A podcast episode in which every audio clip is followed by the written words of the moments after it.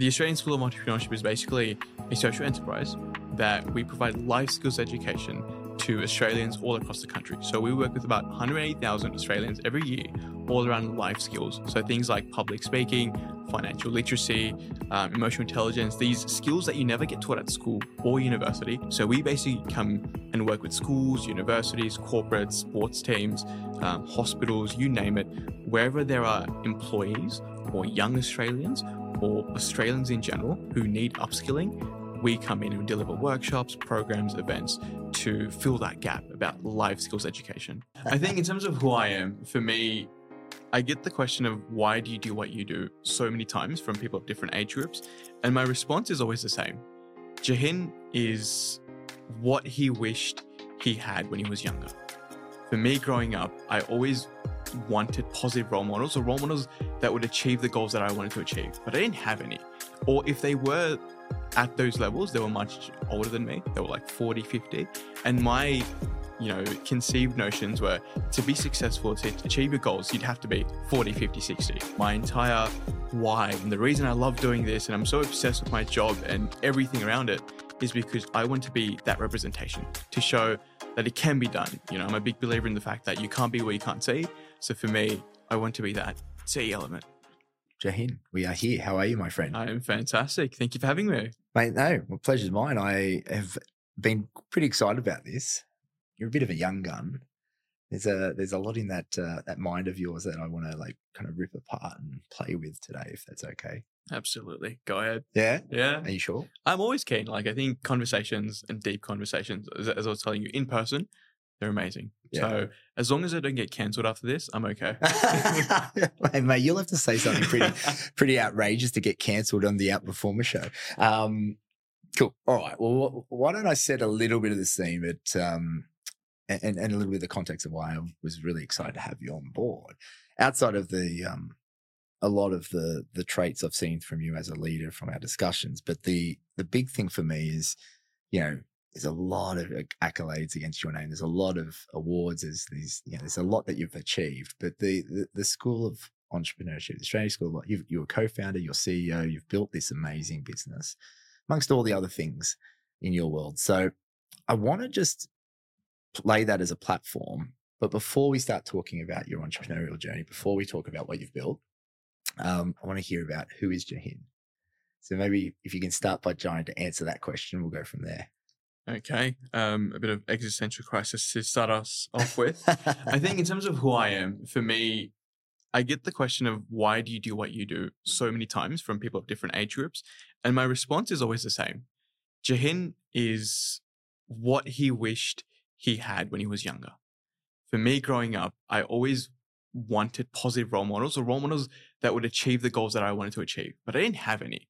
Or if they were at those levels, they were much older than me. They were like 40, 50. And my, you know, conceived notions were to be successful, to achieve your goals, you'd have to be 40, 50, 60.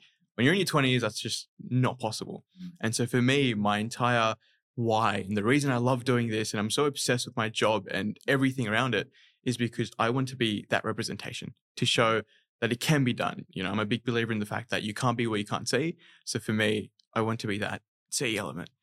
Wow. Okay. So let's unpick that a little bit before we talk about school. So you are role modeling what you wanted to be. Yes. And you didn't have those role models. Where where were you from? What was your story? Yeah, absolutely. And just to preface as- uh, that as well, you know, I think the phrase role model is very much, yeah, it's very oversaturated. And for me, when I say I want to be a positive role model, I don't mean it for anyone else. Like I, my role model is just for 12 year old me. Like that is the goal. If I impact someone else, fantastic. If I impact 100 people, fantastic. But the end goal has always been, how can I impact that 12 year old me, the person that I wanted to be? So Mm, how it all started. Um, so I was born in Bangladesh. I wasn't born in Australia. I was born in Dhaka, Bangladesh. Moved to Australia in 2003 with my parents. My dad had a really good PhD opportunity, and it was just like we should go overseas. And my mum, being my mum, she's like, okay, we'll take the whole family. Um, we'll make the sacrifice. We'll go down. And so uh, moved to Australia in 2003. Grew up in Sydney. Grew up in the west, the Western Sydney. Um, my entire I guess growing up was from Lakemba, so West Sydney, to Punchbowl, again West Sydney, and then Southwest Sydney now in Liverpool. And so I'm a Westie at heart, Western Sydney guy. Um, for me, growing up, it was a lot about a very typical migrant story, as they call it. A lot about sense of belonging, a lot of looking very different, feeling that whole victim mentality. Mm. Um, but yeah, I sort of like had to grow out of that because I was just like, you can't achieve anything if you're on if you're always having that victim mentality and that mindset. And so I had to grow out of that. Went to university in Canberra, out of all places. Left the West, uh, moved to Canberra. I studied optometry. Why? I still have no idea. my my honest common answer is always my mum wanted me to do it. Like she was like, it's a safe option. I can marry you off. Perhaps you can see business better. I don't know. we can have a lot of puns about Yeah. eyeballs, honestly. Um, but yeah, I just didn't enjoy it at all in the sense that I think it's a beautiful degree, but my personality never properly meshed with it. And so um, in 2020, in April, I started my first ever company whilst at uni. It was like a side hustle I wanted to do on the weekend to be like, you know, I can do something productive whilst being an optometrist. That kind of blew up. Um, I started on TikTok, started creating educational content. Um, and then six months later, that company got acquired by the ASE Group. And now I'm here at the Australian School of Entrepreneurship. It's been a really random last 18 months. That's uh, it is amazing, and uh, being a Westie myself, uh, we have talked about this a Yeah. little bit, but I, I do get it right, and and you know, while I'm not a migrant, I still respect that you, you know going into environments where you um, aren't around that sort of natural, um, you know, higher performing business, or perhaps the the role models that you might see when you start to put your feels out there. I respect that that's a bit of a journey, but we'll talk about that at some point. So, you know, you, you've this acquisition. Tell us a bit more about it because it, it it does paint a little bit about how you've ended up in the role of CEO. Um, there's a lot more to that uh, that story. So let's let's un- uh, unpick that. Yeah, it was honestly, I, keep using this word. It was quite random uh, in the sense that when I started Breathe, which was my first company, like a social enterprise, I started all around teaching people public speaking. For me, growing up, I never felt like I had a voice. I always felt very shy and very naive, being very different to what an Australian looked like. And I was like, why not teach other people public speaking skills, communication skills, so that if I didn't have a voice, I can give someone else that voice. And so that's what I started. I, I went into went into it with the mentality that I'm just going to put myself out there. I'm going to post on LinkedIn every single day, Instagram every single day, TikTok every single day. We'll see what happens. And so that was the mindset that I feel like really played a massive role in the whole acquisition period where I kept posting. I was like, oh, I'm doing public speaking education, young people. And then on a random, I think Tuesday, I got a message from the founder of the ASE group, Taj Pabari, who is an exceptional young person. He started his own company when he was 14. So a child genius, child prodigy, got an email and it's like, hey, what would it take for you to do what you're doing in Breathe, but at the ASE group? We're both working with young people. We've got aligned goals. What would it take? And since then, it was just conversation after conversation. We met in person and then it was just a no brainer where I was just like, I'm running Breathe by myself. It's exhausting flying around while studying and, you know, growing up as well. It would be great to have support, like minded people who are as energetic about this as I am. And so, yeah, it was a big no brainer. And I also asked myself that question where I was just like, would 80 year old me regret this if I said no? If I said no in this moment, would I regret it? And my answer was yes. So at 22, I said yes and then took on a role that I'm still learning to this very day. Ah, it's uh, uh, you'll never stop learning, I'd imagine. Uh, Jahin, and I, I, I love that about entrepreneurship. It really forces you to recognize that. Um, but let's talk about some of the recent learnings. So one of the things that instantly came to mind when you were talking about Taj is partnership. Mm. Tell us about what you've learned about partnership. Yeah, absolutely. I'd say my biggest struggle in this role has definitely been management and people because, um, funny enough, I think most people don't know this, but I, one year ago, when I was, you know, studying at university and studying Breathe, that was just a side hustle. I've never had a full time job before this role. This role as CEO is my first ever full time job. And keep in mind, you've got 50 in your team. Yeah, we've got 50 plus all across Australia in different different roles, full time, part time, casual, contracted. Um, so this was my first time ever in a full time gig, um, and so I think for the first few months, I really struggled with how do I manage people, communication. How do people want to be communicated with? Like that was the biggest struggle for me. Um, but what really helped me was when I spoke to Taj, and the first time we met was in Melbourne. So I was speaking at EduTech, which is a conference around education, and he was there for a, a government contract that he had, a meeting that he had. And so we grabbed kebabs at like 10 o'clock at night. We're like, we're in the same place. Uh, he's got a flight afterwards. Let's grab a kebab. Let's, actually meet in person. And what he said to me, what inspired me to actually join and say yes without any reservations. And it was about partnerships where it was just like, I'm not telling you to come on board as an employee. I'm not telling you to come on board um, to just work for us and work with me. I am coming, I'm telling you to come on board as a partner. I want you to have skin in the game where every loss, you feel it. Every win, you feel it. It's like your adopted baby. And when he told me that at a kebab shop at 10 o'clock, I think we were having like chicken or beef kebab, whatever it was, that for me was just like, this is another young person who's incredibly successful telling me something where it's like, this is a collaboration. This is where I come on board and, and I feel when I am a co founder instead of just being an employee. And so, yeah, it was just a quick yes. And I think trust, what I've learned about partnership is the fundamental part about any partnership is building trust. And I had no idea how to build trust other than, you know, on Slack messages and speaking to people. And so I think I've learned emotional intelligence quite a lot, building trust, over communicating, which is actually one of our values at the ASE group, over communicating everything, even the smallest of emails or smallest of details, over communicating and saying, Hey, I'm just over communicating.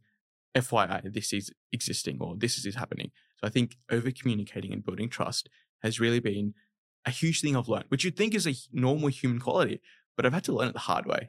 Well, it, it, it, you'd think it's a normal human human quality. For me, I've noticed sometimes over communication gets resistance if it's not mm-hmm. embedded into a culture. You know, I've seen environments where people go, "Oh, it's just him again. He's always telling me something. I'm always there on my back," and a lot of that comes down to how you how you do it, not just what you're doing mm. through over communication. And I, I think it's really interesting that you did it over kebabs too, because I, I, uh, I'm a big fan of a good mm. kebab. Um, but uh, if we go back to the partnership piece just before going to over communicating and, and maybe that cultural piece that I was alluding to, have there been moments that you've been tested around trust um, and where you've really learned uh, what it means to be working together, pulling in the same direction with Taj or anyone else in the group? Yeah, absolutely. And I think the best eh, response to that is I am based in Sydney. So my parents live here. I'm mainly in Sydney. Got South, South Asian parents. I'm not allowed to leave. Um, I have to take care of them and all that stuff. Whereas most of our team is in Queensland. They're based in Brisbane. Uh, we've got a second office in Moreton Bay. So not having that daily interaction and being mainly virtual, that was my biggest struggle. Where it's like, I know who you are. I know you're personally roughly from when we've met, but how do you build trust virtually? How do I tell you, please do this? And you won't see this as me commanding you, or how will you see when me when I tell you this these things? That's been my biggest challenge. Mm. Um, and you know, I think in-person, intimate conversations and honest conversations help a lot. But in terms of you know overcoming that, again, I come back to that same same word, over communicating. In a virtual landscape, the only way I've been able to build trust is is saying, "Hey, I'm just over communicating this. FYI, this is happening," or "Can you please check this?" or "Has this happened?" Over communicating again. So I think that has been a layer of something I, have never done before. Like I'm a very private person. Like honestly, as a person, person, my personality is very private. If I didn't have to have social media, I would never have social media. That's just the person I am. But I've had to grow and be like, no, I need to over communicate. I can't just expect them to know what's going to happen. So I'd say that has been the biggest challenge, and I guess how I've been able to counteract that in in, in some capacity. Was there an aha moment? Where there, was there a moment where you're like, oh, I didn't communicate well enough? There's this or someone highlighting to this to you that there's this is a solution? Like how did it all come about? Yeah absolutely. I think i think it has been people coming to me especially my team who i adore. I think they're incredible people but blatantly sending me an email and telling me hello you're not managing our workload or this isn't happening in the way it should be happening or you know can you please you know do this instead of this? And that's when i realize and have a wake up call where i'm like oh wait I, I, I, I say these things expecting that people understand it, but in reality, I have to over communicate and actually build systems in place or follow systems that make other people's lives easier. Because I think when you come into the role, my expectation of what a CEO does is you say something and people accommodate for you. That's what I've seen on like Netflix shows and you know what other people told told told me. But in reality, a CEO's role is to make people around you even better it's not them accommodating for you, it's you accommodating for them to be self managers, to make sure that they can do their task and their project as exceptionally well as possible. You just make their lives better. You create the environment. You, you know, give directions that you feel like could make that 1% better. Um, so I think in terms of aha moments, it's definitely been my team coming to me and saying, Hey, this can't be continuing, otherwise we're going to burn out. Like truly communicating with me. Um, and again, it's been a huge wake up call. I've had some sleepless nights where I'm just like, do I even know what I'm doing? Is this the right role? Like it's definitely been part of the process, but yeah, it's always been a learning curve, and I feel like it's gotten quite better in the last six months or so. Yeah, well, that that, that imposter syndrome can follow people around for many years, mate. So, mm. um, but it, it's it's fair to say, and if I think about myself at 23, you know, doing what you're doing, I was still trying to perfect the art of the craft I was working on, let alone managing, leading other people. It's um, it's a real testament to um, you to to have that trust in from Taj in you, right? Um, he obviously saw something in you. Uh, what do you think that is? I honestly have no idea. I, I, I think I was just young. I was hungry. I was ambitious. And I was just, I just, I think for me, like I put myself out there a lot. Like one thing I, I did when I was like 18, 19, and this is something is borderline manipulative in, in a sense when I think about it, but I would create a LinkedIn account and I'd post stuff but I'd always strategically connect with people that I feel like in the future would be helpful for me. So I'd connect with Taj, where I was like, oh, he's, he's, he's really good in the youth engagement field. Um, I'd connect with media contacts where I'd like, I would love this producer to see the work that I'm doing. So I'd always put myself out there. And, it's, and I think he saw that. He saw like, I had no fear. Mm-hmm. I was just bold. I wanted to take risks. I wasn't insecure about what others would say. And nobody else at that age was doing it. And so I think in that capacity, um, I would say that maybe the the tipping point, but we've never actually had a conversation on what made you actually want to say, you know, be a part of this and join this. So maybe it's a conversation I'll have after this. Yeah, it might be. Well, there might be something revealing in that. Mm. Um, but it's a yeah. The question for me, the reason I ask it is is as you become self aware on these things, and as people listening to this um, reflect on their own journey, it, it there's little clues that decisions leave or you know, good decisions ideally leave, which, you know, in this case, um, you're saying, okay, I'm bold, I'm confident. Maybe that was part of it, but let's, you know, only he knows the answer, I would imagine. Yeah. Um, so I want to change gears a little bit, um, but build on the, a- the ASE story. So can you tell us a little bit more? So there'll be some people listening to this who don't know the school um, and don't know what you do. You tell us a little bit more about practically what the business does and the strategy of the business and where it's going. Yeah, absolutely. So without sounding any without without sounding pitchy or um, salesy, the Australian School of Entrepreneurship is basically a social enterprise that we provide life skills education to Australians all across the country. So we work with about 180,000 Australians every year, all around life skills. So things like public speaking, financial literacy, um, emotional intelligence, these skills that you never get taught at school or university, not because it's a fault of their own. You just don't have time. Teachers can't make the time. Lecturers can't make the time to say, I'm going to teach you communication skills or what to do when you have to go grab a coffee or emotional intelligence and empathy. There's no time for that. So we basically come and work with schools, universities, corporates, sports teams, um, hospitals, you name it, wherever there are employees or young Australians or Australians in general who need upskilling, we come in and deliver workshops, programs, events to fill that gap about life skills education. Mm, okay, interesting. And it, and it, you know your your statement about not having time or, or not being able to to service that gap so true. I, you see this so often for young. Mm-hmm. Younger employees coming through the workforce, and even older employees, to be fair, that just haven't really developed yeah. those communications and softer skills. And there's a huge marketplace there. When you when you describe it as a social enterprise, uh, what's the model look like, and and financially, where do you distribute the returns? Yeah, absolutely. So in terms of our business model, I would say currently we're like 50% government funded. So we work with state government, federal government. Uh, for example, we just worked with the WA government on their um, WA youth strategy. So we worked um, all around doing consultations and workshops that will impact 540,000 young Australians in WA. Um, and, and, another example is we work with like the Queensland government on energy literacy. So how can um, young people and working with the minister create solutions in their community about energy problems and create businesses to tackle that as, as, as young as you know 12 years old 13 years old. Um, so that's the, the the one side where we're completely government funded to make sure that young people and young innovators can start their own businesses to make sure local problems in their communities are addressed which from a national point of view addresses national issues. Um, and in the other side it's obviously uh, working with different corporates. For example, we work with Westpac quite often uh, for the Westpac Youth Impact Challenge, all around teaching 75,000 young Australians financial literacy. So it's fully funded by Westpac to go into some of the most rural, regional, underprivileged communities of young people and schools and teach them financial literacy, how to manage their money, how to do taxes, which ev- evidently, hopefully, will allow them to start side hustles or start their own business and then create social change in their local communities. So that's sort of how we work um, in, in, that capacity, empowering and upskilling them so that not only they come to the workshops or programs, but afterwards we can support them as our alumni, um, give them mentoring so that those businesses can generate revenue over time. I love that. It's um, and I reflect back on uh, my youth and that literacy might have been taught in maths, mm. maybe a little bit.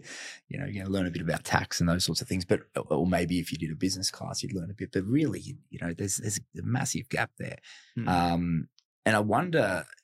You sound like a passionate guy, and you would you'd have a handful of these up your sleeve. But what what's a story of you know a really good example of a student or or an example of the impact of the work you guys make?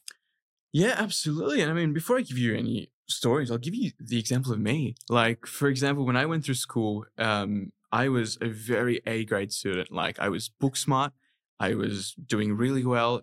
I could study maths, English, science. I was A grade, like the top student, like basically. So really good. I thought like I had my life ready. I'm, I'm good, good to go. Got a high ATAR, fantastic. Got my university offer, moved to Canberra. The moment I went to university, I realized I don't know how to talk to people. I'm good memorizing things and rote learning, but I can't make eye contact with people. I didn't know how to make eye contact until I was like 20 years old. I had none of those life skills. And I realized that's depressing. Like my first year of uni, I went to no events, no parties, no networking events because I was afraid. I was in my one room um, in Canberra, which I had no idea of anybody who lived there.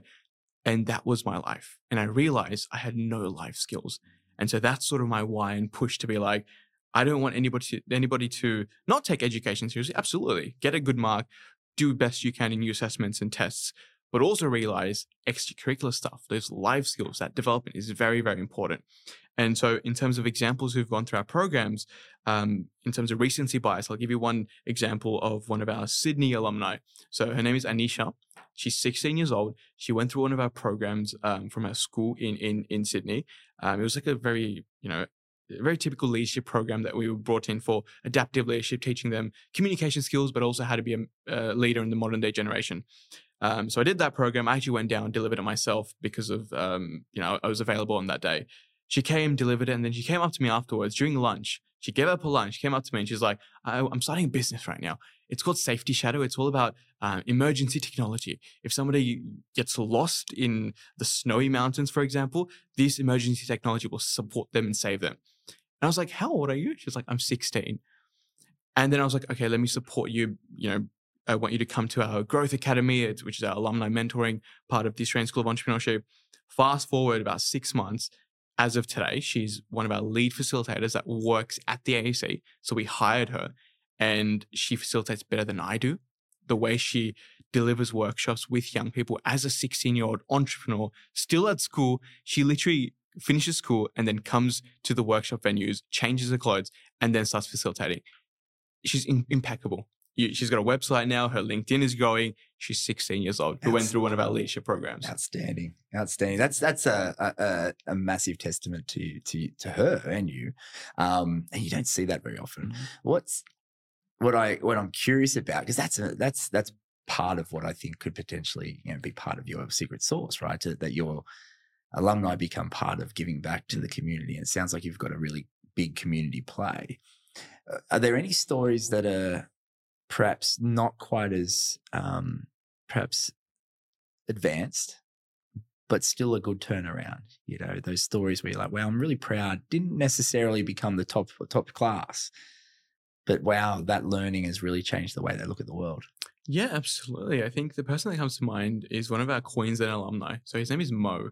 Um, so Mo went through one of our programs called Create Your Future Job, which is all around going to underprivileged communities and uh, providing them support on how to start their own business so that they get off like Centrelink or the need for that. Um, so Mo started a lawn mowing business, which is a very difficult business to do. It's a very community oriented business. So he started that off. which is great. Um, you know, he, that was his passion, that was his joy, and we thought, you know, that would be the scale at which he would, you know, operate in, and that would be his business. He completely ditched that afterwards, and then started a barber business, like cutting people's hair. So he was the remote barber who would go all across Queensland cutting people's hair. After that, you know, we were like, oh, he's going to start a barber business. Then he would start his own shop, and then he got accepted into a barber academy, which he got a scholarship for to join and now he's learning how to actually cut hair properly um, instead of just from a business point of view, but actually taking that more, I guess, linear corporate r- uh, route. So I think for me, when I look at these stories, we always have expectations that this might be the business that they start, they become the next billionaire from this. But then you realize our goal is never to make them entrepreneurs. Like, even though with Australian School of Entrepreneurship, the goal is never for them to be business owners. The goal is for them to have the entrepreneurial mindset, mm-hmm. the skills that they can transfer, whether they want to start their own business and do it for 20, 30 years, whether they want to ditch that completely and go into a corporate job, but know how to talk to their managers and, you know, be a really good employee. That's the goal. Those mindset skills that, again, you don't get taught at schools or universities, but that's what provides you with the energy, the oomph to be like, I want to achieve that goal. The goal will change. You know, the the the goal posts will continually continuously change, but those skills they can't be you know they can't be replicated unless you actually go and learn and you know truly um, you know foster those over time. Yeah, I, I couldn't agree more, mate. And that's that evergreen uh, capability is is you know, it's it's something we have. We've had people in their sixties in, in that chair that you're sitting in now. I've worked with people like that who still that embrace principles that are mm. fundamentally around the way they think and the way they make decisions and the way they look at the world.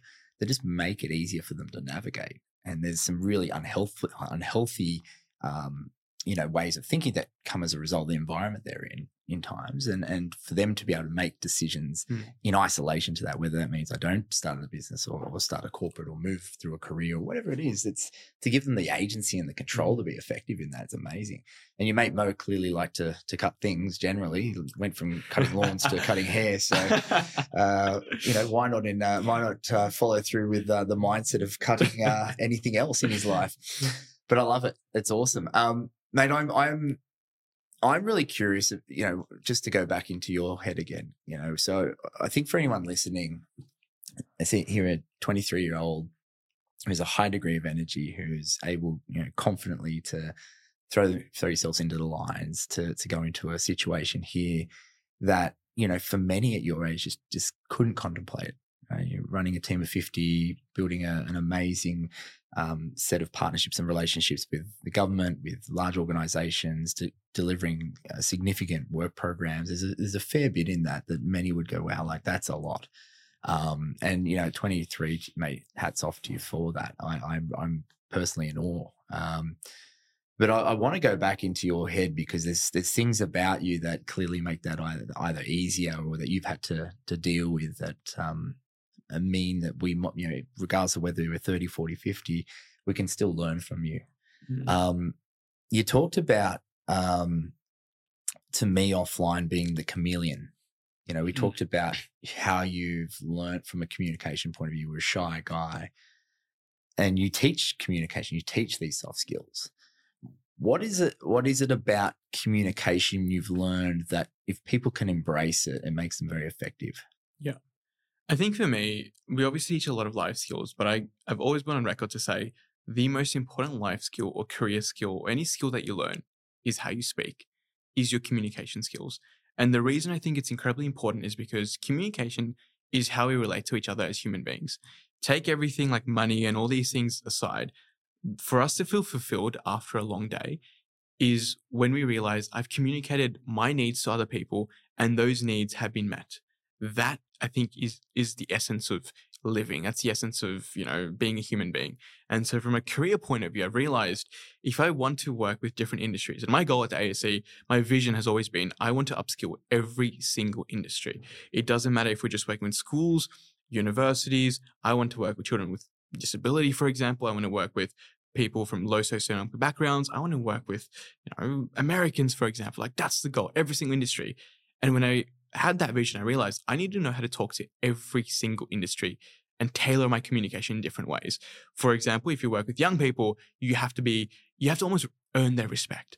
You go into a room of, you know, school kids who are in year seven, they won't take you seriously. They don't care who you are. You have to go in there and be like, hi, everyone. Happy Monday. My name is Jahin. This is what I do. I've been on TV. That's when they take you seriously. Hmm. That's I've their- been on TV. th- that's their cred value where they're just like, oh, you've been on TV. I want to take a photo with you afterwards. That's the, you know, that you have to know how to communicate with them. Whereas if I go into a room with, you know, 40 year old Deloitte managers, they already respect me because I'm already there as a facilitator. I'm there delivering a workshop. They already, that, that level of respect is already there. They're, gonna, they're not going to disrupt the room. They're going to listen to you because they're like, I'm here to learn. I'm here to be upskilled. I'm just going to learn. And then from there on, the, the respect will either be increased or if you do a bad job, it'll be decreased. But that, that learning, that chameleon sort of approach where I need to know how to talk to each community or each group has really helped me a lot because when I go on sales calls or partnership, partnerships meetings, I change my approach every single time. I always at least keep 15 minutes before every meeting to do a background check. I check their LinkedIn, I check their website, check news articles if they've ever done something, what their company looks like, so that I can actually go in and be, be prepared with the context, but also how will I approach it? So somebody who lives close to me, I'm not going to go in and be like, hi, how are you? I'm going to be like, hey, mate, we live right down the, down the road. Like that rapport building. So I think that's been incredibly valuable for me in the sense of building relationships, building a brand, knowing how to speak to different contexts and respecting that, respecting that one shoe size doesn't fit all communities, one shoe size doesn't fit all perspectives, being able to cater for each individual, which don't get me wrong, takes effort, takes time, but I feel like that's what has given me, you know, the, you know, the disproportionate outcomes, outputs at this young age. Mm, It's a massive competitive edge. Do you think that came from, you know, while you said you were shy, do you think that any of that relates to your upbringing? Does it relate to the fact that, you know, we talked offline about growing up in Western Sydney. And I Mhm. know for me, there's times where I was, you know, in a football game or, and the, the, the nature of my communication was very different to at school or, or perhaps if I went into, you know, other programs, went to university, different environments forced me into that. Did you notice that as a, as a young guy? Yeah, absolutely. I mean, when I was a very shy kid growing up, um, you know, in a sense, when you're shy and you're introverted, it's always been seen as something bad. You know, you always look at the extroverted, confident, loud person as as a, as a good person. That's the person you want. But I realized when I was growing up, and I still don't see it as a weakness, but when I was shy, I learned to listen really well. When I don't talk, I'm always listening. And my mom always has this saying where she's like, "God gave you um, two ears and one mouth. Listen more than you speak." Um, now it's a little different because I, I talk a lot for for a living, um, but I think those listening skills has helped a lot. Where even when I do partnerships partnerships calls, yes, I'm focusing on communication, but I'm also in a way focusing on things like nonverbal communication. Like you won't find anybody who observes body language like the way I do. Like anytime I have a conversation in person, on Zoom, virtually, I am like almost psychoanalyzing people's body language, how their eyebrows look when I say something, how how does their mouth twitch, mm. all of these things. And I've learned that from a young age because I didn't talk when I was young. I was scared. I was nervous. So I just sit there and watch, watch their arm movements, watch their body language. So I think that has helped a lot where for me to go into even the toughest of meetings, for example, or toughest of communications, I would take a step back, I'd sit back and just observe people's body language and then respond back in the way I want to respond. But giving me that space, that silence, that non-verbal communication observation, that's been, I guess, something I used to think as a weakness of not talking, being shy. But now I realize it's actually helped me develop those subconsciously. Yeah, I love it. So the listeners at home or anyone you know driving their car or wherever they listen to the podcast, what's a like? Give me give me a practical example. Even if it was a recent conversation, someone last few weeks or whatever, you've noticed something and you could see what they were needing to achieve, and you helped a, a better outcome as a result. What what's a practical body language piece you look for? I think the two things that always come to mind. Uh, number one is their arms, their arm gestures. You know, whenever I'm having a one-on-one conversation, you can observe the nervous energy through the arm placement. So um, uh, recently, I was having a chat with someone um, about some sort of collaboration, and they wanted to catch up. And I could see they were very confident when they came in, very high bubbly. But the moment they sat down, I, I could see their arm movements, you know, constantly moving, their fingers constantly twitching. And we were having really good conversations, a very confident conversation.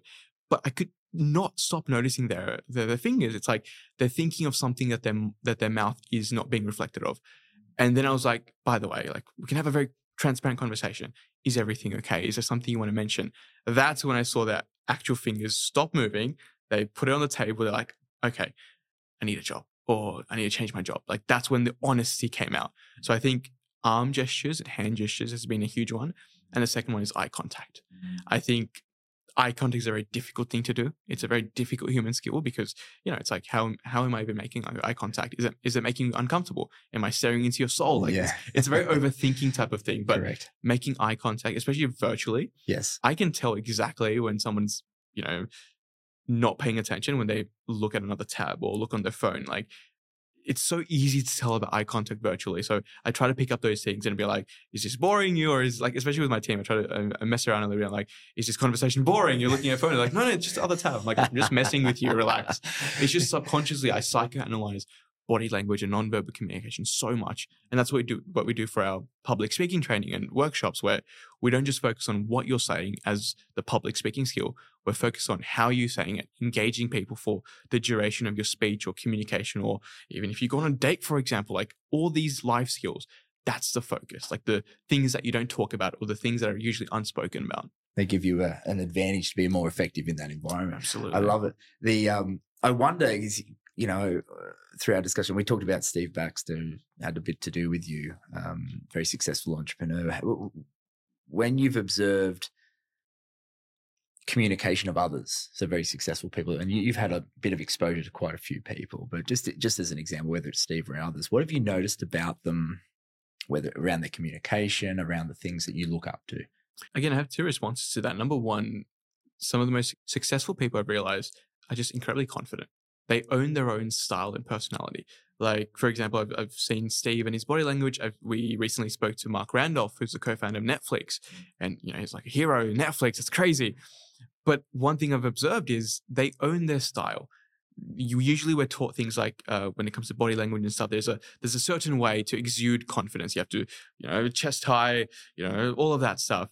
But then when I spoke to both of them, for example, two really good heroes of mine, you realize they don't always have their chest out like, you know, like this or, you know, their arms are open all the time.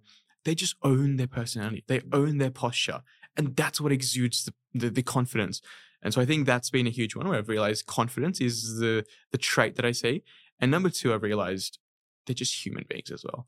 You know, you put people on such huge pedestals thinking, oh, they're this alien type thing where it's like they're inhumane, they're top 1%. Then you have a conversation with them and they all go through imposter syndrome. They all go through doubt. Doesn't matter if they're worth a billion dollars. They all go through those same emotions. And I think being exposed to that has really made my life less stressful because when you're young, you're always like, am I doing this right? Imposter syndrome, all these things. But talking to someone double your age, for example, Marc Randolph, I asked him, do you still feel imposter syndrome? And his response to me was, absolutely, every single day. And Marc Randolph is Netflix. Like Netflix is one of the most top five most recognizable brands. And he's just like, imposter syndrome is a good thing for you because it shows that you truly care about the thing that you're doing and you're truly questioning your capabilities to see if you are doing justice to the thing that you're believing in. And so I was just like, that's so refreshing. The fact that you're saying this to a 23 year old, I don't care anymore. Like, I don't have imposter syndrome anymore. Like, it's just you learn to manage it because you learn from other people. Well, you're associating with it differently. So Mm. it might be imposter syndrome in that you're analyzing and you're assessing, but you don't have a negative relationship with it. Mm. And I think that's the word, the, the word imposter, people have a negative relationship with it, don't they? It's, um, because I'd imagine you still, you know, and I do, and I know most people will not necessarily second guess themselves, but but challenge themselves to say, well, am I am I ready for this? Mm. What do I need to be ready? What do, what's going on in in my world that helps me uh, be effective here, right? Or you know, is this the right path to even take? Mm. And I'd, I'd imagine you don't. That still happens. You know, you're a thinker. Yeah, I, I, I think a lot. I used to be a huge overthinker. Um, but I think the philosophy that really helped me, and it's one of my favorite quotes, is it's things like anxiety, things like, you know, sadness. These aren't things you have you you're allowed to overcome. These are things you're there to manage. You'll never overcome these because they're human things. Like for example, people like, oh, I, I, my goal is happiness. I want to be happy. But happiness is a fleeting emotion. Like you could give me a Cadbury chocolate right now, I'll be happy for like two minutes, and then afterwards I'm like, I have to go to the gym. There's so many calories. I've lost the happiness in two minutes. My goal is like fulfillment now. Like the fact that I can manage these emotions not overcoming that I need to be, you know, not sad and happy, but managing them and be like, it's part of the process.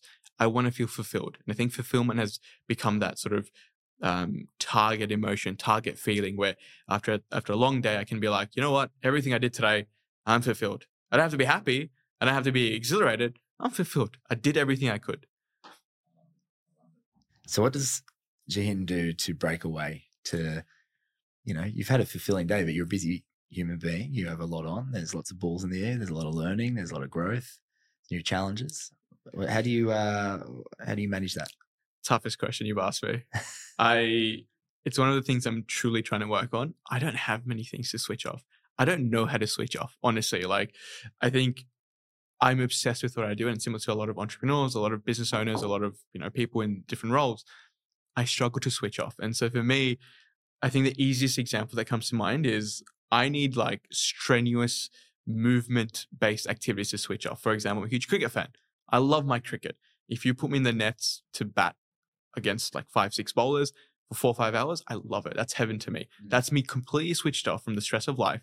That's just focused on a ball coming. I have to hit it. Otherwise, I'm going to get injured. Otherwise, it's going to hit my body. I'm going to start crying because it's hurt. It's hurting strenuous activity. So things like jet skiing. I love jet skiing. It's something we recently did with our team a couple of months ago, but I've started doing it doing it quite often in New South Wales. It's just non-stop that exhilaration, that energy on a jet ski. Um, go karting. Like I can't not focus on go karting, otherwise I'll crash. I can't think of work because I need to focus on this activity. So for me to switch up, it's quite counterintuitive. I need to focus on other high energy, high focus activities. And that's what calms me down. That's what makes me enjoy um, that element of life rather than, you know, focusing on work the entire time. Yeah, interesting. So if I was to see you down the nets down at Ingleburn, that's heaven for me. Yeah. Like that is me living my best life. So are you are you calm? Are you are you aggressive? Are you are you what's what's your temperament? Yeah, I would say I'm calm like obviously when you bat, sometimes you have to have aggressive shots, defensive shots. In that context, I, I like experimenting, but I'm just calm. Like I don't even. It's like I'm in a flow of like this magical state of of just this bowler's coming. I'm gonna bat. I'm gonna bat. Is this a good shot? No, it was it was an all right shot. Is this a horrible shot? All right, do something better. But that flow state of no emails, no um, responsibilities. I'm just in that net for however many balls that those people can bowl at me. Mm. That's my flow state. That's my level of relaxation, tranquility. It sounds, you know, quite, quite, you know, uh, shocking to people because they can see that and they're like, this feels like, you know, work. This feels like a difficult game to play. But for me, that's the joy of it. Like I love sports and I guess sports has been the only way I could completely switch off from work. Like movies, I can watch Netflix shows and stuff, but I'll always have my phone on me. I'll always be checking emails or doing emails while watching a show. I can't completely switch off, but activities, it's just something about it. So you can't switch off or you choose not to?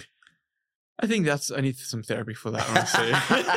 I need to identify, do I want to or like, is there something wrong with me? Like, yeah, well, I can understand it. And I think there's a lot of listeners, you know, a lot of people in this world who um, have created habit around um, the phone, around the email, and um, and that's not for anyone to judge whether that's good or mm. bad. It's just whether it's appropriate. And I wonder, you know, does that? Do you find by being switched on is a problem because you you seem to enjoy what you do? Yeah, no, I I I don't think see see it as a problem at all. Like I think one of my fundamental values in life is service to others, um, which obviously comes from like being compassionate and kind to others but it also comes from the idea of outputs. Like the reason I love posting on Instagram or LinkedIn and sharing the journey isn't because I just want to create a personal brand and people are telling me. It's because I want to show other people this entire journey. I want to serve other people and show this is this is what you can do as well. Like let me do the hard work so that there's a platform for that. So in that sense, I I, I enjoy it. Like I enjoy being in that zone. Like you give me a day off for like three days, I struggle. I'm just there like contemplating life and I'm like, what am I doing with my life? Whereas if I'm in work, I feel like myself. I feel like I'm progressing. I'm serving other people. Um, so yeah, it's something I'm. I guess I'll, I'll, learn more once I have like a wife and kids, for example, maybe. But currently, it's just I, I'm obsessed with this. I genuinely love work and progress and seeing my inputs actually translate into outputs. Like that vision is addictive. Yeah, I love it. I love it, and it's not uncommon for uh, you, you you go and have a look at most uh, very successful people in their Mhm. field, they're very obsessed with it, and there's an attachment. There's some some drive or some connection. In my experience with all these interviews, we always see it. Mm. We see it all the time. It's just the obsession shows up in different ways. But I'm I'm wondering, so if we fast forward, let's say ten years from now, and we put Mm. a put a little incubator in today, Woo. all your stuff, what do you hope it says to the world? What do you hope it teaches the world? Because I know you're very you're keen on service, Mm. keen on impact. And in 10 years from now, we go and open that box and we go, all right, did it do what it, you wanted to do? How will you know? Yeah, absolutely. I think the best way I can describe that is, you know, it's a whole question of, you know, in your deathbed. I know 10 years is like, I'll be what, 33. But in terms of I, a hope you're still around. Yeah. hopefully, I mean, we'll, we'll see with climate change and all that stuff. um, but in terms of like what I want to be known for, and I've had this internal dialogue about this question quite a lot in the last few months where I'm like, what is the end goal? Like, what is the outcome? Number one, I've realized there is no end goal. I want to continuously work. I don't believe in retirement. I, I believe in the idea that if I if the work is meaningful enough, I'll do it.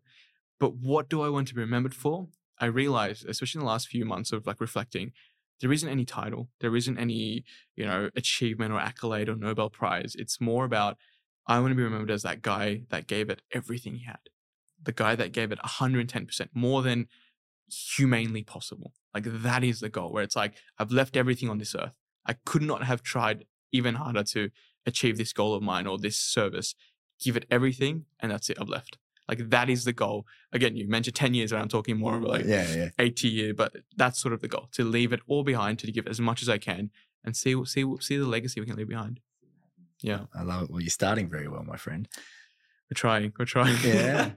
Tell me, um, I prob- we're probably heading towards a, you know, the later end of our discussion, and there's a couple of questions I normally ask, but there's one for you in particular Mm. I'm curious about because I think a lot of people are going to look at you. They can you can clearly see that you're open to and vulnerable to learn, and you're growing, but you're also having a good bloody crack. Um, what's a bad day for you? What what's what would really frustrate or has really frustrated you? You come to the end of the day and go, that was that was shit. That really got to me. It's not my best. Um, or or I really felt that was not where I wanted to be. Yeah, I think my worst days, the common characteristic is when I'm inauthentic. When I know I want to say this, I know I want to communicate in this way, but I decide not to. To, in many cases, people please or, you know, be afraid of confrontation in this specific situation. Like there's been times where I'm exhausted, where I'm like, you know what, I know I have to do it in this way, but I'm just tired. It's been a long week. I don't want to create conflict, so I'll just ignore it. When I know I have to do it, do that. So I think a bad day for me is when I'm going against my values, when I'm not showing up 100%, when I'm, you know, being inauthentic to my leadership and who I am and how I communicate. And those are the days where I don't get sleep, where I'm just like uh, up at night, 1 a.m., like, I should have said it.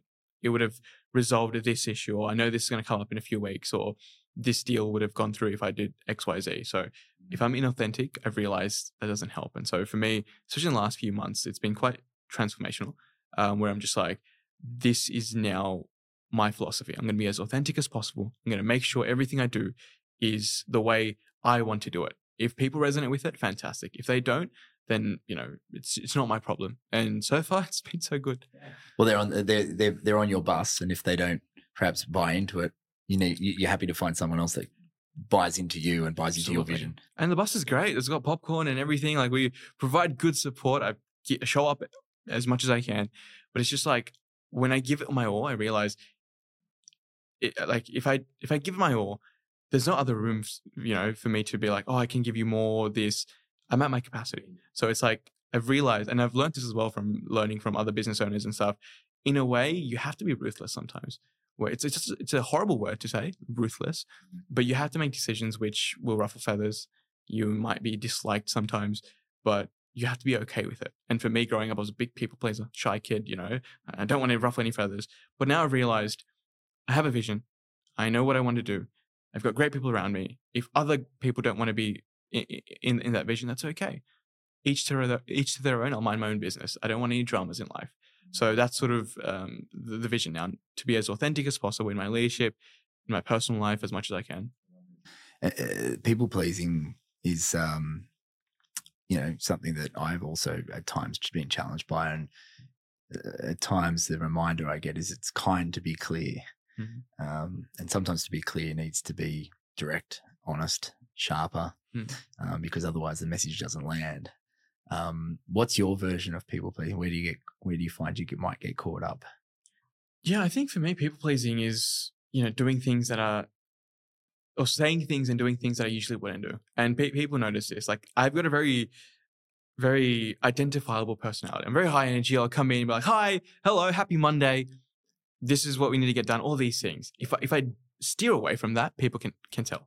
And the only times I'd ever steer away is if I'm nervous, if I'm scared, or if I'm people pleasing. Like when those emotions, those fleeting emotions come, people can pick up on it. And so I've had people call up, call me up and say, "Hey, you know, what's happening?" That's not you. yeah, okay. something's off. And then I'm like, number one, I feel very grateful that people care about me enough to actually pay attention to those things. But two, number number two, I realize that's my authentic leadership. If I veer away from it, people can tell. So I know, I guess, almost like a formula of my personality and how I can show up. That's just that's just all I have to do consistently. Because people resonate with it. When I steer away from it, people don't resonate with it. So I think that's brought a lot of comfort to me. Whereas I realized, you know, I do love being charismatic. I love that this personality. Um, but people pleasing just doesn't suit me. It's just it doesn't feel good for myself, and people notice it, especially my close people. They call me out immediately, and having that support system and that honest conversation, it's it's a game changer. It's frightening getting feedback and getting told that you know what you're doing is wrong, but it's so refreshing when you actually reflect on it and you're like, oh wow, you're right. Well, I think it's a real privilege. You, what the alternative is, they don't say anything. Yeah. And it bites you later and it hurts more. I agree. Mm, But as a young person, you don't want to hear things like that, right? Like when I first got feedback, um, again, I got the job as CEO when I was 22. I hated feedback. I was frightened of feedback. I was like, don't tell me feedback. Like you're telling me I'm doing something wrong. Like it's frightening as a young person. And so for me, I've had to sort of condition myself to realize feedback is good. Feedback is good. Feedback is good. Now my brain's like, oh, it's just, it's constructive feedback. I wouldn't take, like, one of my favorite quotes that one of my mentors told me when I was about 21 years old is like, never take constructive feedback from someone who didn't con- construct anything. If somebody that hasn't built something or, you know, gone through the same wavelengths and struggles as you, why are you listening to them? They're, they're, they're just saying it for the sake of it. And so being very selective where, where you listen feedback from, consume it. Don't get me wrong. It's good to have kn- knowledge acquisition, but knowledge execution should be from the people that you trust and you can actually utilize and that are learn. in the game with you or, or have done Yeah. that game before. Absolutely. Yeah, I couldn't agree more because it's, you know, you've got to question where, that- why is that feedback actually coming at you Mm. in the first place? And, that, you know, in fairness, in, in terms of our staff, that's not necessarily always about what they've constructed, but it's their experience with it as Mm. well. And, and our job's to cultivate an environment where they can do their best work. So the feedback for you, is it, is the feedback you look for both how they experience and what you need to create for them as much as what they're getting done? Or how do you, where do you look for feedback more? I think fundamentally, the feedback that I look for is how can I be better to make you better? Um, I know for me personally, in terms of my career goals, I always want to be in leadership. I, I'm addicted to leadership. I love the fact that I can say something, people will be influenced positively by it. And so I know this is a long game. This isn't just me at 22, 23, 24, 25. I want to do this for the rest of my life. I love this. And so I always try to get feedback on what can I do to be better? Um, and the reason I ask that question is because I know eventually, hopefully, God willing, when I'm 25, 30, 35, I can look back and say, I got that feedback when I was 22 or 23. This is why I do it now for you to make your life better, better because that person who was one of my, you know, teammates told me that feedback and I learned from it and I actioned it. I see it as a long game. And so feedback for me is always how can I be better to make you better so that I can, you know, in a way selflessly support you, but also selfishly learn it. take that on and become better. I love it. Um, mate, you've been dropping a lot of wisdom today, and we, you know, we've gone into different different rabbit holes. Um, but I've, you know, I I've really valued the what you're bringing to the table. You know, to me, Mm. what I've loved about today is for someone who's early in their career to have so much wisdom at this stage so rapidly. You, you clearly um, pay attention uh, and I get I get the sense that you're you're always curious about um, you know, where you can learn. So that you know, that piece around feedback, I can see that's a very honest, genuine representation of who you are. Um, mentorship, right? And this might be sort of the Mm. something to leave our audience with, but I think would be very. I'd imagine you're a person that's attracted a lot of good people around you um, in a very quick piece of uh, sh- short period of time what has been um, some of the better pieces of advice you've received and perhaps who from um, with respect to your journey so far? Mentorship is invaluable. Um, I remember one of my mentors, funny enough, ironically, once told me when you're 35 or 40, when you have a huge career, your leadership and your skills is a culmination of everybody you spent time with, everybody who you concentrated and gave your time and efforts to. So I think mentorship and surrounding yourself with people is exceptional. It's like it's such an important thing, especially for a young person. For me, I have a mentor for every area of my life. I don't just think of mentors as a career side or a business side every area. So I'm I'm talking about like I've got a mindset coach who I see every week. I've got a business coach. I've I've got a fitness coach who focuses on my you know if I'm following my goals and going to the gym. I've got a coach on the cultural side of things. Like I come from a South Asian community, and in my personal life, there's a lot, there's a lot of things I have to take into consideration. So I've got someone who I go to, and I'm like, hey, this is something that's going on. What do I do? So I, I like to think of mentorship as like advisors, like a board of advisors for your life, where in every area of your life that you need support. And I think as a human being, we should need support in every area of your life. There shouldn't be anything that's perfect. Mm-hmm. So I try to have a mentor for every area where anytime I need someone, I will go there and receive mentorship, but also provide anything I can to them as well. You know, I think mentorship is a two way framework. Like, for example, the Australian School of Entrepreneurship, we've got an initiative called the Growth Academy, where anybody who goes through all of our programs, or young people like 20, 12, 13, 14, 15, 16, they go through the mentorship where everything I learned from my mentors, I try to give back to a 12 year old or 13 year old or 14 year old to say, hey, I've got one hour in my calendar. You want to learn about how to do a TED talk or, you know, this goal of yours. Here's what I learned. And I try to make it as accessible as possible. So it's like almost like a generational thing where it's like I learned from this person who's a really good, you know, mentor, someone I appreciate. Now I want to spread it down this this wavelength. Um, so I think mentorship is invaluable because I know when I'm, you know, again, 18, my deathbed, I will know everything I've done is because of culmination of people I've spent my time with and listened to and actually understood. Um, so yeah, I would highly encourage people to have mentorship, but also have like advisors in your life. Because when you go to someone and say, Hey, oh, I want you to mentor me, it's a huge commitment. It sounds like something like, Oh, what do you want me to do? Like speak to you every week? That's it's crazy. So instead of going in and saying, Hey, mentor me, think of it as like they're advisors in your life. Can you advise me on this? That's a lesser of a commitment. Communication wise, it makes them psychologically feel like, oh, I don't have to give so much of my time. I'm just here to advise you, give you advice. You know, if you want to hear something, I'll go jump on a one one hour call. That's it. So I think finding advisors, that sort of mentality and approach is invaluable. Beautiful.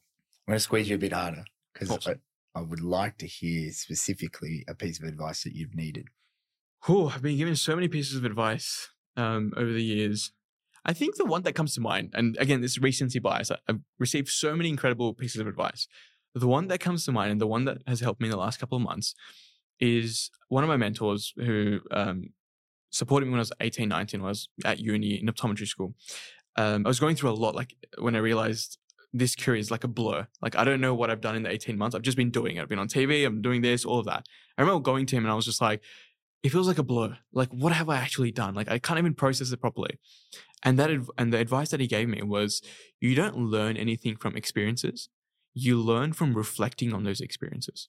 So you could experience a hundred things, good things, bad things, horrible things, crappy things, whatever it is.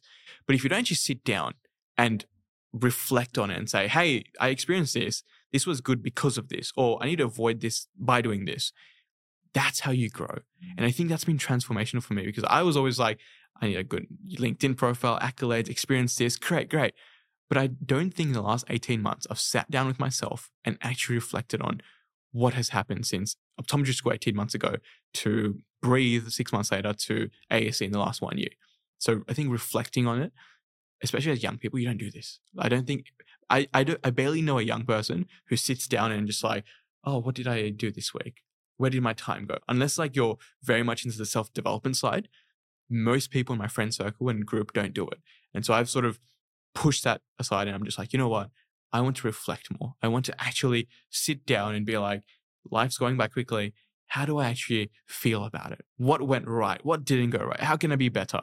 So I think um, the whole quote of not just experiencing things, you're not learning from experiences, you learn from reflecting on those experiences. That's the only way experiences matter. Otherwise, it's just a blur and you're just like, I'm 40 now. What's happening with my life? I love it, mate. It's um, it's something actually that I, I really believe in, and I, I'm glad you landed on that because it, it's um without that reflection, there's no no progression. You can't course adjust. All you're doing is acting, and you probably are. You know, most people normally are reflecting at some point. They're, they're analyzing, but the depth of that reflection and the quality of that reflection is a good question. And I know for myself, that's been a big change as well. You know, being okay that a particular experience wasn't okay, and then finding what I could do with it. Um, and knowing that maybe I could do better or differently. Um, and slowing down, you know, we had, um, I was just reflecting on a comment. Uh, John, one of our guests, a few, John Ibrahim was talking about how religiously every day, two hours by himself. Hmm. You know, and, and, very successful entrepreneur who, this is not uncommon. This is just a, an example of a very specific model of this time frame that he invests to write down some notes or journal or reflect on the the previous experience of what it all means and why it matters uh, and to sharpen his axe, so to speak. So to pick that up at such a young age is really powerful, mate. But um, really, really good role modeling because I love what I, what I really love about your story for anyone listening is that you know you're um, you're making it work. You the the runs are on the board. Hmm. Um, my final question, and this yes. is a uh, um, uh, a really um, interesting question that you know I have no idea where you'll go with, but I'm curious on it. What have you changed your mind on? Right? Ooh. So what's it? Maybe a key belief, yeah, key perspective of the world, something. You know, not you know, put the caveat. It's not you know, I changed my mind to get a later bus or something. You know, it, it's something you've really changed your mind on. Wow, that's a it's a deep one. Um, I think what I've changed my mind on, and I, and I relate back to career again because I feel like it's such a huge proportion of my life. I've realized your career, like I don't know how to say this without sounding controversial because like a lot of people, you know, like we live in a generation where it's like, you know, well-being and work-life balance. But I've realized your career in many cases is the most important thing for your well-being. And the reason I say that is because a lot of people's career, for example, it's a nine to five. If you don't enjoy your career, that nine to five period that you're working, obviously you won't enjoy it. But then after that five, you're going to come home and stress about it from five to 10. You're going to tell your partner, your family, work was horrible, work was crap, I don't know what to do. You'll be stressing about it five to 10. Then you'll lose sleep over it during that eight hour period that you're supposed to sleep. And you'll do it again. If your career is something you're not enjoying, your weekends are going to suffer. You're going to go to a, a, a, brunch with your friends on, on a Saturday and be like, how's work? Oh, horrible. And go on a two, three hour, you know, uh, you're going to talk about it and go ramble on about it. So I've realized a career isn't just a Monday to Friday thing. If you can find something meaningful your career is your life. Your career is the most important foundational thing. Obviously, family, well being, fitness is incredibly important, but those things come around it. If you can find something that you do, which we spend so much time during uh, during the week on our career, on on our work, on the job that we have, if you can make that enjoyable or tolerable or at at any level, um, you know, meaningful, that will impact every other aspect of your life. Because I have friends who don't enjoy their nine to five and their job, and their, their, their relationships have suffered because they go on date nights, for example. What are they talking about? Not, you know, this bonding and thing. Work was crap. Work was difficult. Work was all of these things. So I think I didn't realize that. I used to think, oh, career is just a nine to five thing and you switch off, you do your other passions, you do painting and all these things. But then I realized the most foundational part of your life is this part that you spend most of your time on as, as an average human being. You spend most of your time on in your on your on your job. If you can make that meaningful, everything else becomes easier because it it ripple effects and you know overarches into every other part of life. And I didn't know that because I thought career is just like a stepping stone. It's just happiness and self care and self love. That's all that matters in life. But no, the foundational part, I truly believe, if you get that right, everything else gets impacted well profound, mate. I, uh, I couldn't couldn't agree more. It's uh, and the way you frame it, so easy to understand. Mm. It's it does it touches everything. Um, and if in isolation, where they're trying to have well being and not acknowledging that that's associated with all stages of our day mm. our life. It's a very odd way to think about well being, isn't it? Um, but yet we do that. Mm. We sort of put it in a box as society and say, well, well being's there and then jobs there. Yeah. But it's uh, I like it, mate. It's really, really cool. Mate, I've really enjoyed today's conversation and, and, just like, thank you for allowing me to, to quiz you and challenge you because, you know, I think in, in terms of asking those questions, uh, you know, I, my job was to get in your head Mm. Um, and I think my job for for a listener is to find the uniqueness of the way you think and uh, what has made you who you are today. Because your re- results, and as you said before, those those uh, actions or or things you've done, they're uh, they're a re- representation of great success. But it's um it's how you got there that's the really question, the really interesting part. So, mate, really enjoyed it. I've uh, I, I wish you all the best too. I think uh, I suspect this is this stage of uh, your journey is just uh, all beginning, mate. But uh, I'm really excited to see where you go. Fantastic. Thank you for having me.